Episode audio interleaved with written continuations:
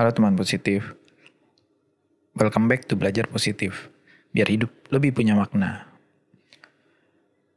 Masih di jam yang sama, nemenin malam hari kamu biar tambah seru.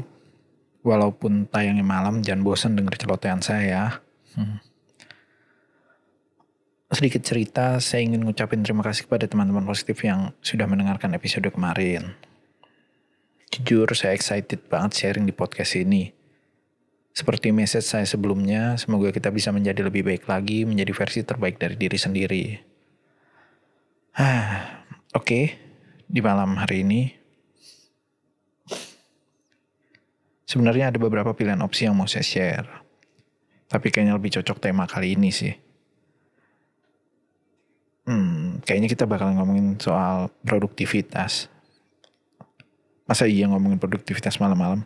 Tenang, kita bahas santai aja. Saya nggak akan nyuruh kamu buka laptop atau langsung ngurusin kerjaan karena bahasannya produktif. Tenang, saya tahu ini me time kita. Jadi selamat mendengarkan dan relax and enjoy.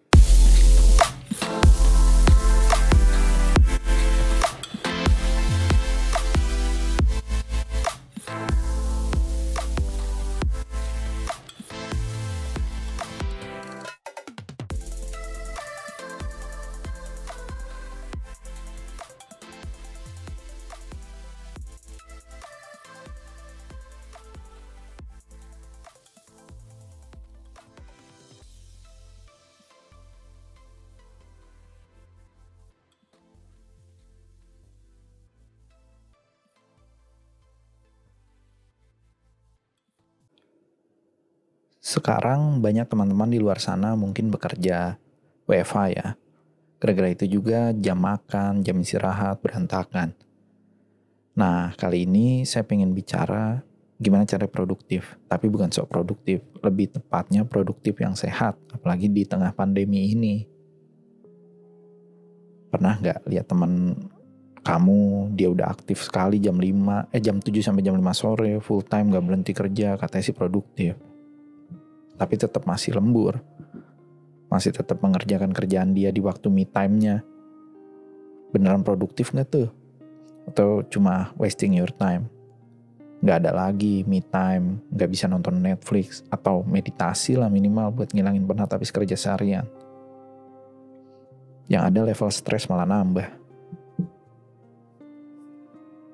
Oke kita bahas dulu produktif tuh jenis kerjaan seperti apa sih? Apa cuma masalah kerjaan yang bisa dikatakan produktif atau sendi-sendi kehidupan lain bisa dipakai konsep produktif. Belum apa-apa udah banyak pertanyaan ya. Oke, ternyata produktif itu suatu hal yang sifatnya memberikan hasil atau manfaat dalam jumlah besar. Coba kita fokus di jumlah besar. Banyak orang yang salah mengartikan produktif karena fokus di jumlah yang besar tersebut bukan hasilnya, tapi lebih pada action banyak sama dengan produktif. Padahal ada cara lebih simpel biar produktif. Maksudnya produktif yang benar-benar produktif ya, dan gak menguras wa banyak waktu dan tenaga. Dulu saya pernah percaya kalau produktif adalah salah, salah satu kunci sukses dalam kehidupan.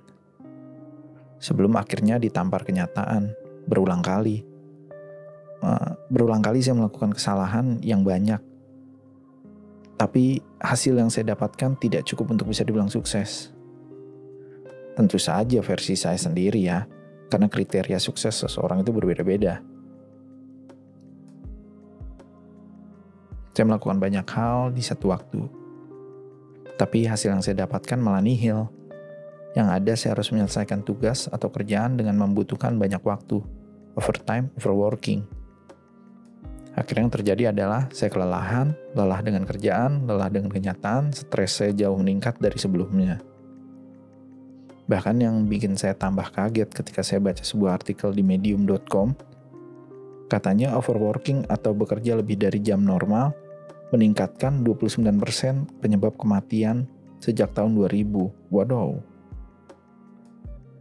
Tidak hanya mempengaruhi kesehatan, tapi juga mempengaruhi tingkat kualitas dari produktivitas kita sendiri kita uh, kalau kita lelah di fisik sama mental hasilnya kerja kita pun gak akan maksimal ya kan Bayangin sampai seperti itu. Jadi jangan sampai salah langkah deh demi apalagi ngomongin soal produktivitas kita ini gitu. Saya rasa udah udah saatnya udah saya rasa mulai saat ini kayaknya kita harus uh, revamp uh, produktif kita biar produktif kita tuh benar-benar produktif bukan sok produktif orang yang nggak terlihat produktif bukan berarti dia nganggur maybe dia punya shortcutnya jadi segala hal dalam kehidupannya balance lebih baik dibandingkan karena gengsi tapi kamu uh, taruhannya tuh diri kamu gitu. Diri maksudnya taruhannya itu adalah kesehatan mental dan fisik kamu. Usaha kamu, diri kamu sendiri lebih bahagia dibandingkan apa kata mereka. So lebih baik kita berdalih ke cara yang lebih sehat agar semua terkontrol dengan baik. Oh iya, bukan berarti saya tidak percaya loh dengan produktif. Tapi saya mencari jalan terbaik yang menghasilkan sesuatu lewat produktif yang sehat. Ada contoh lain biar mata kita makin terbuka nih. Beberapa, beberapa kali terakhir ini saya sering melihat postingan di sosmed tentang how to being product, produktif di masa pandemi ini. Tema yang bagus untuk diangkat karena relate banget dengan real time-nya kita saat ini. Menjadi produktif di masa sekarang itu tantangan besar. Kenapa? Karena mental kita juga dipertaruhkan dengan segala macam masalah yang hadir, gimana cara kita tetap produktif sekaligus survive. Mungkin ini terjadi pada kamu di masa pandemi dan bekerja WFA. Yang biasanya pagi sarapan dulu, tapi udah diajakin meeting. Yang misalnya jam 12 harusnya sudah tidur, sudah istirahat, masih ngurusin kerjaan. Yang biasanya kamu mandi, alhasil mandi sore. Belum belum di masalah kerjaan, tektokan dengan tim, jadi agak terkendala karena sistem online. Mau ngajakin meeting agak susah on time. Kerjaan banyak gak beres, banyak minta waktu juga, dan masih banyak lagi. Nah bagaimana caranya produktif sehat? Kita sehat, kerjaan beres. Oke, apa sih itu konsep Pareto?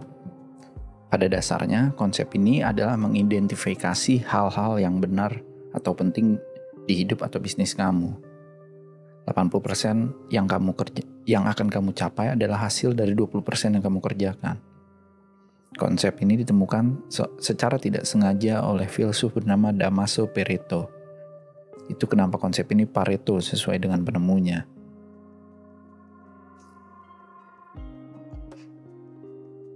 Dia menyadari hanya 20% dari kacang polongnya yang menghasilkan 80% kacang polong yang sehat. Kemudian dia memikirkan hal ini secara mendalam dan mulai melihat masalah kehidupan lainnya. Dia memperhatikan bahwa di Italia hanya 20% warga kaya yang memiliki 80% tanah dan mencoba menerapkan di sendi-sendi kehidupan lain yang nyatanya sangat cocok. Gimana caranya kita menerapkan konsep ini agar produktif kita lebih sehat? Biar lebih gampang, gambarannya seperti ini. Ada si A dan si B mereka punya tugas yang sama banyak. Misalnya masing-masing tugas mereka ada enam. Kemudian mereka ngelis apa aja yang harus dikerjakan hari ini. Si A ngelis dari A, dari A6 ini mana yang lebih dulu penting dipekerjakan dibandingkan yang lain. Lalu diambil 20%-nya dari 6 tersebut. Hasilnya adalah pertama dia pertama dia berhasil mengidentifikasi hal yang lebih penting terlebih dahulu. Dan dan mampu fokus mengerjakan 20% kerjaan yang sudah ia pilih dengan hasil 80% selesai. Sedangkan si B ini kena sindrom sok produktif. Istilahnya hajar aja. Dia lakukan enam tersebut dalam satu waktu. Dan akhirnya tidak fokus karena tidak tahu yang mana yang harus dikerjakan lebih dulu. Mana yang lebih penting, mana yang punya impact lebih besar. Jadi, makan waktu, makan tenaga, makan hati, dan tentu saja lelah. Ibaratnya si B ini dilema. Mau telepon klien dulu atau siapkan laporan dulu. Jam kerja selesai dan hanya 20% dari kerjaan yang diberikan bisa diselesaikannya. Kita analisa satu-satu dulu deh. Yang pertama dilakukan si A adalah memilih yang lebih penting. Ini adalah hal utama yang harus dilakukan saat memulai konsep Pareto. Menganalis, menganalisa kira-kira mana sih dari list tugas kita yang punya impact lebih besar dari kehidupan kamu uh, atau bisnis kamu. Tentukan 20%-nya aja lalu mulai fokus mengerjakan. Yang kedua, tentukan waktu yang dibutuhkan untuk mengerjakan tugas yang sudah dipilih. Nah, waktu inilah yang jadi ajang kamu untuk produktif. So you got 80% done. Dan yang ketiga, schedule task di kalender. Jadi kamu tahu kapan harus mengerjakan tugas yang lain di hari berikutnya. Itulah cara kerja Pareto. Oke. Apa yang kita pelajari di podcast kali ini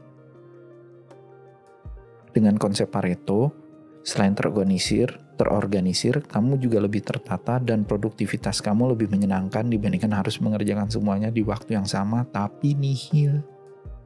So, bye-bye stres. Selamat tinggal sok produktif, karena kamu bisa produktif dengan sehat. Selain itu, konsep ini juga mengajarkan kita untuk kerja lebih cerdas, bukan lebih keras. Bekerja dengan upaya atau tindakan yang tepat akan menghasilkan hasil yang optimal. Oh ya, Matsona Diwayo bilang, work hard and you will earn good reward. Work smart and you will earn good reward. Work hard and work smart and you will earn extraordinary reward. Wah, gila nih. Mantap juga quote-nya. Oke, semoga konsep Pareto ini bisa kamu terapkan di daily life kamu. Selamat mencoba manisnya konsep ini supaya kamu bisa jadi beneran produktif Nah, kita sampai juga di penghujung sharing kali ini. Semoga dapat insight yang positif. Terima kasih sudah mendengarkan sampai habis. Sampai ketemu di episode selanjutnya dengan tema yang lebih positif lagi. Jangan lupa untuk stay positif dan tetap dukung channel ini dengan follow dan share di Instagram @belajarpositif.id. Terima kasih. Have a good night.